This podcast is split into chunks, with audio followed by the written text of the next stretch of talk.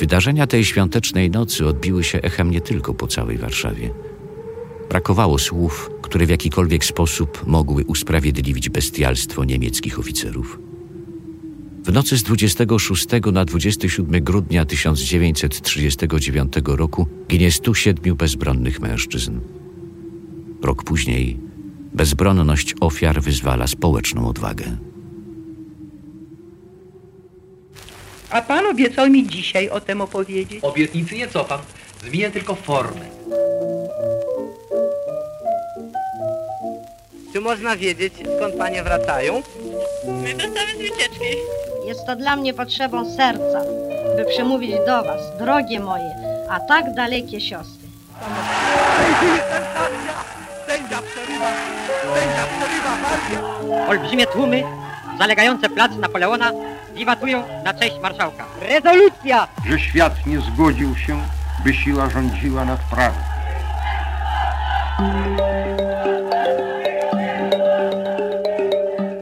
Wielkie historie.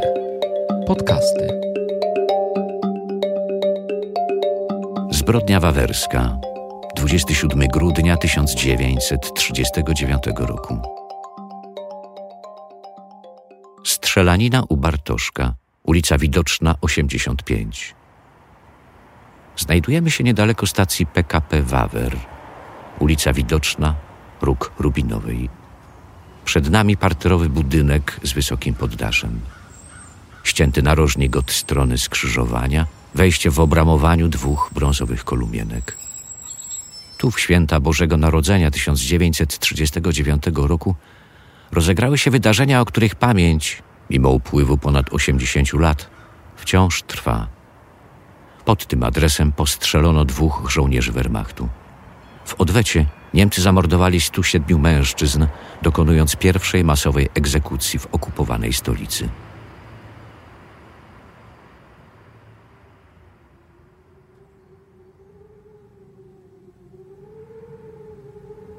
Rok 1939, 26 grudnia, drugi dzień świąt.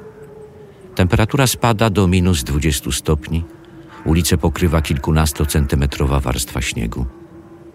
Ze względu na święta i siarczysty mróz, ani nianie i wawerczycy siedzą w domach. Antoni Bartoszek, prowadzący bar przekąskowy we wspomnianym budynku, tego dnia postanawia nie otwierać lokalu dla klientów. Córek nie ma w domu, jeżdżą na sankach. Drzwi są uchylone. Około południa do nieczynnego baru wchodzi dwóch mężczyzn. Żądają kanapek i przekąsek. Żona właściciela próbuje pozbyć się agresywnych natrętów. Bezskutecznie. Bartoszek powiadamia najbliższy polski posterunek policji.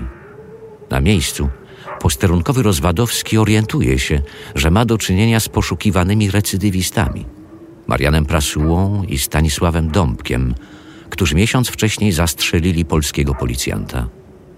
Rozwadowski, nie mając prawa posiadania broni, telefonuje po pomoc do dyżurnego oficera Wehrmachtu, który przysyła do baru czterech żołnierzy. Dwaj Niemcy wchodzą do środka i żądają dokumentów od rzezimieszków. Ci w odpowiedzi otwierają ogień.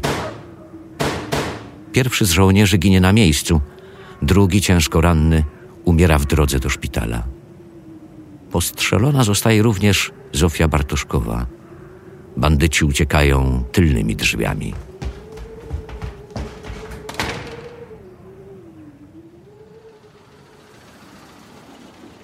Łapanka i parodia sądu. Ulica Druga Poprzeczna numer 3 i stacja Wawer. Wieczorem około 21.30 do Anina zostaje skierowany niemiecki batalion, by przeprowadzić karną akcję pacyfikacyjną. Patrole mają rozkaz aresztować mężczyzn w wieku od 16 do 70 lat. Łapanka trwa do trzeciej w nocy z 26 na 27 grudnia. Zatrzymywani są przypadkowi mężczyźni na stacji kolejki, w mieszkaniach, we własnych łóżkach. Tak moment aresztowania wspomina ocalały Stefan Sawicki, spędzający tamte święta z rodziną u swojej siostry. I dotarliśmy do domu. W domu już się zamierzaliśmy się kłaść spać, kiedy się zaczęło się dobijanie do drzwi. No i przyszło trzech Niemców, ale tacy, tacy młodzi tacy byli ci Niemcy. No i powiedzieli, że Ancjen, ubierać się i pójdziecie z nami. Siostra tam mówi, czy, czy wszyscy, czy ten młody chłopiec, siostra zaczęła ich błagać, żeby nie zabierali tego, przynajmniej tego syna, bo spodziewała się, że tam no, będziemy siedzieli gdzieś do, y, zabiorą nas do, y, do obozu czy gdzieś, prawda? Ale oni nieustępliwi byli. I tego syna, tego chłopaka, tego Andrzeja zabrali również, takiego szesnastolatka. Sawicki stracił w egzekucji ojca, młodszego brata, szwagra i wspomnianego szesnastoletniego siostrzeńca. Sam uniknął strasznego losu, ponieważ potknął się jeszcze podczas marszu po aresztowaniu i został przesunięty na koniec kolejki do przesłuchań. Jemu i paru innym mężczyznom darowano życie w zamian za pomoc w chowaniu zabitych.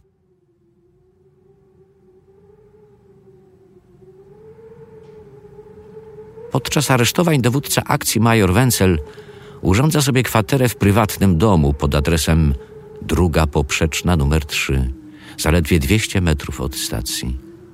To właśnie tutaj odbywa się tak zwany sąd doraźny, w którym nie stosuje się żadnych procedur sądzenia.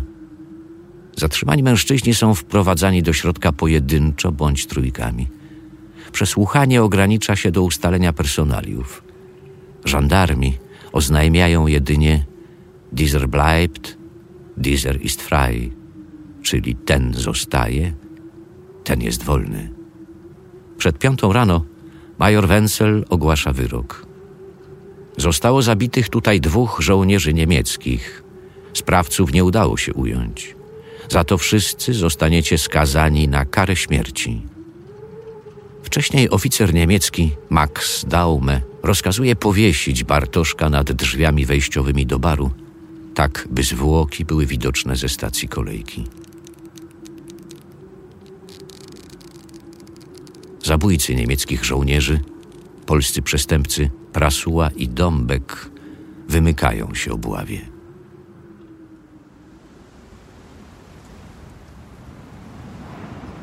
Egzekucja i ocaleni. Cmentarz pomnik przy ulicy 27 grudnia.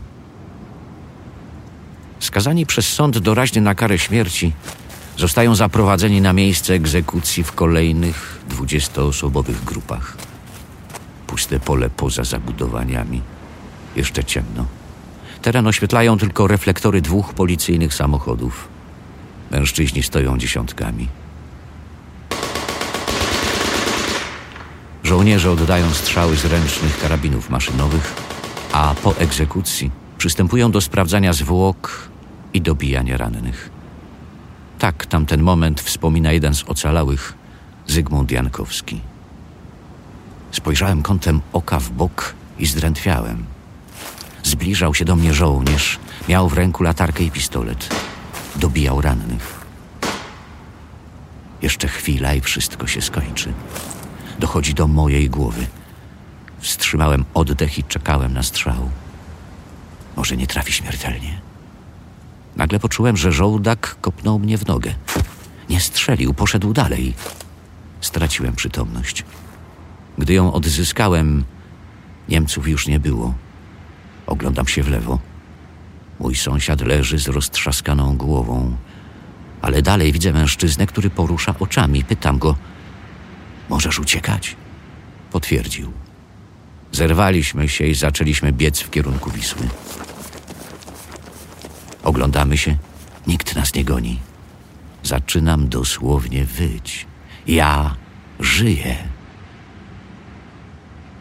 Posłuchajmy jeszcze jednej historycznej relacji mieszkańca ówczesnego Wawra. Oddajmy głos Józefowi Wasilewskiemu. Byłem drugi od brzega.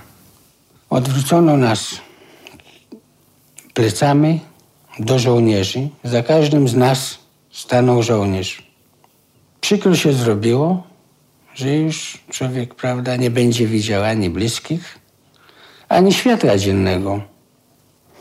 W pewnym momencie kazano nam klęknąć. Intuicyjnie wyczułem, że najwyższy czas upaść. No i w tym momencie nastąpiły strzały. Ukucia czułem już leżąc. No, świat zrobił się już inny. Zacząłem myśleć, kiedy, kiedy się już skończy. A z drugiej strony przecież żyję.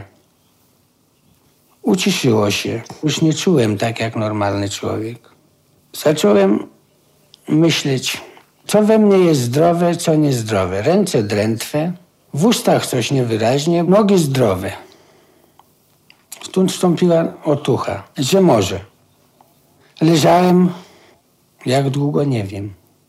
Od strony lewej usłyszałem harmider i pojedyncze strzały. Zrozumiałem, że przechodzą i dobijają kto żywy. Gdy do mnie dochodzili, serce moje waliło strasznie. W momencie straciłem świadomość.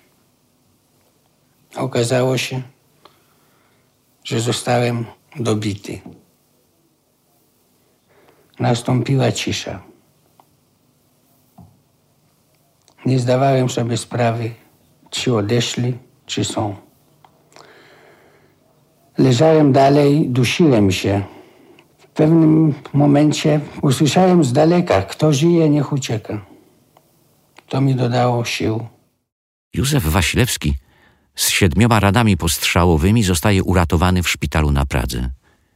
Pięciokrotnie postrzelonego Kazimierza Gawryszewskiego opatrują dwie mieszkanki Wawra. Jan Warnke zostaje przewieziony do Warszawy, gdzie dochodzi do siebie w prywatnym mieszkaniu.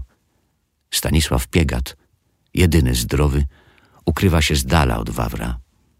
Z obawy przed dochodzeniami i pościgiem za uratowanymi, urząd gminy dostarcza im wszystkim fałszywe dokumenty. Pogrzeb i spontaniczna pamięć. Cmentarz pomnik przy ulicy 27 grudnia. Zbigniew Cacko zostaje aresztowany z ojcem i bratem, ale żołnierze wypuszczają go, ponieważ ma zaledwie 15 lat. Wraca do domu i z samego rana idzie z mamą, by szukać bliskich na miejscu kaźni. Wzięliśmy sanki i postanowiliśmy pójść tam, gdzie strzelano. Na miejscu zastaliśmy kilku cywilów, Polaków, szukających jeszcze żywych. Zrozpaczeni i my zaczęliśmy szukać swoich. Najpierw odnaleźliśmy ojca w pozycji półleżącej. Z odniesionych ran wnioskowaliśmy, że strzelano do niego z bliska z broni maszynowej. Jeszcze parowała jego krew. Brata odnaleźliśmy w innej dziesiątce zamordowanych. Leżał na wznak, dostał postrzał w oko. Mama chciała załadować ciało brata na sanki, ale ktoś podszedł i powiedział, że jest to zabronione, że zabici będą pochowani na miejscu. Wyjęliśmy więc swoim dokumenty z kieszeni. Portfel ojca był przestrzelony.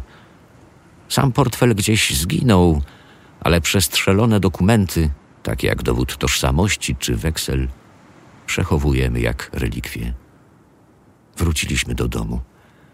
Tego samego dnia dowiedzieliśmy się, że Niemcy kazali zakopać ofiary egzekucji. Poszukiwania ciała swojego brata wspominała również profesor Maria Magdalena Tryjarska. Sąsiadów tam, znajomych takich, ale nie bliskich, to byli tam zabici. Ale chodziło o mojego brata, który miał wtedy 17 lat. To było Boże Narodzenie, więc on tam pojechał do rodziny w Warszawie, do babci. Tam jego taki brat cioteczny, ukochany też mieszkał, no i oni się tak przyjaźnili. I on tam pojechał, ale miał wrócić. Przed godziną policyjną miał wrócić do domu. Tymczasem nie wrócił. No i potem ta egzekucja. I my słyszymy, to niedaleko naszego domu była ta egzekucja. Więc my słyszymy, że egzekucja, on nie wrócił, ponieważ z tej kolejki, którą on powinien wracać, ta kolejka taka do Karczewia, y, z tamtej kolejki wiedzieliśmy, że wyciągnięto tych mężczyzn, którzy jechali. Y, To więc wszystko wskazywało na to, że on został z tej kolejki wyciągnięty i że został rozstrzelany. Y, No i y, to było takie wstrząsające bardzo, okropne, bo ja poszłam y, z mamą na to właśnie, na to pobojowisko, tam gdzie leżało tych 107 mężczyzn, to był mróz, trzaskający mróz, zima, śnieg i w tym śniegu twarzami leżeli ci rozstrzelani. No i mama wskazywała mi tylko, bo sama już była bliska zemdlenia, trzymała się płotu, a mnie wskazywała, gdzie może, który może być Wacek, bo ma kolor y, palta, taki jak on miał. I tych takich, w takich paltach to było kilkunastu, w każdym razie w tych 107. I ja, mając wtedy 14 lat, y, z trudem od, odwracałam te właśnie, te właśnie y, osoby, które, tych mężczyzn, którzy mieli to palto takie podobne i sprawdzałam, czy to nie on. No i tych kilkanaście odsuwałam z wielkim trudem. Tu Niemcy z tymi lufami, Rose, Rose i tego już gotowi do strzału, że nie wolno podchodzić. No ale nie znalazłam jego. No i potem poszłam pieszo tam do tramwaju, do Gocławka, pojechałam do Warszawy. Okazało się, że go zatrzymali tam. Zatrzymali na, no, na noc. Tamtej nocy Wacek się uratował. Żył jeszcze pięć lat. W 1944 roku zginął w obozie we Flosenburgu.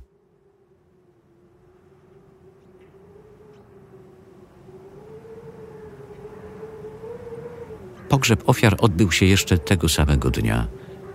27 grudnia około południa na miejscu egzekucji w zbiorowym grobie zostają pochowane ciała 107 osób. Rodziny pamiętające miejsca spoczynku swoich bliskich usypują tam prowizoryczne kopce, przy których stawiają niskie drewniane krzyże z tabliczkami.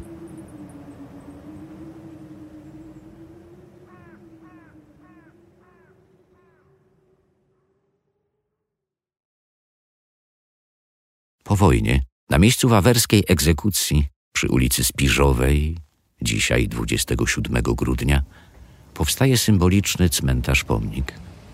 Na trawiastej części cmentarza zostaje umieszczonych symetrycznie 107 krzyży i tablic nagrobnych, a na ich tle, na podwyższeniu z płyt, kamienny sarkofag ze zniczem i napisem poległym, niezwyciężonym. W głębi placu jako relikt pozostają fragmenty drewnianego płotu, przed którym klęczeli skazani.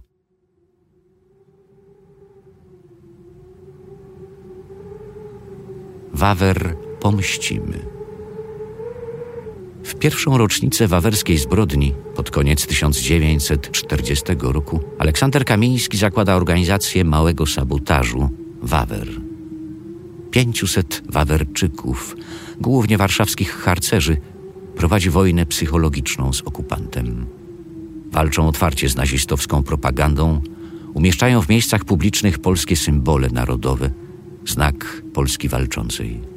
Zrywają niemieckie plakaty, niszczą zdjęcia hitlerowców, na ulicach pojawiają się hasła Wawer pamiętamy, Wawer pomścimy.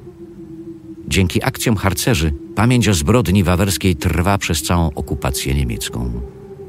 Wawer symbolizuje nie tylko barbarzyństwo okupanta, ale i opór społeczeństwa.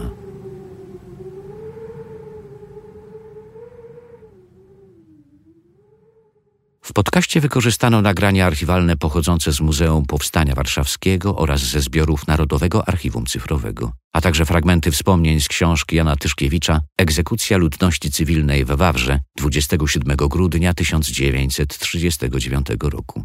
Podcast został zrealizowany na zlecenie dzielnicy Wawer Miasta Stołecznego Warszawy przez Fundację na Rzecz Wielkich Historii. Scenariusz Piotr Hummel, dokumentacja Aleksander Sławiński, redakcja Anna Szymbert, Realizacja nagrań Folia Sound Studio.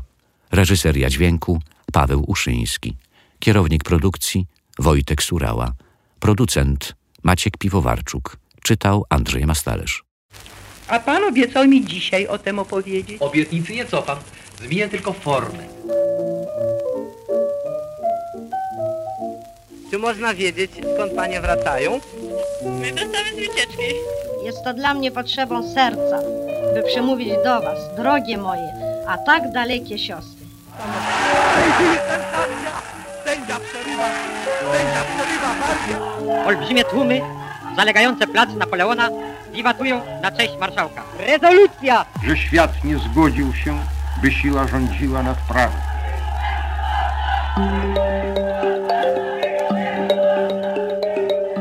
Dziękujemy za wysłuchanie podcastu Fundacji na Rzecz Wielkich Historii. Zapraszamy po więcej na www.wielkiehistorie.pl.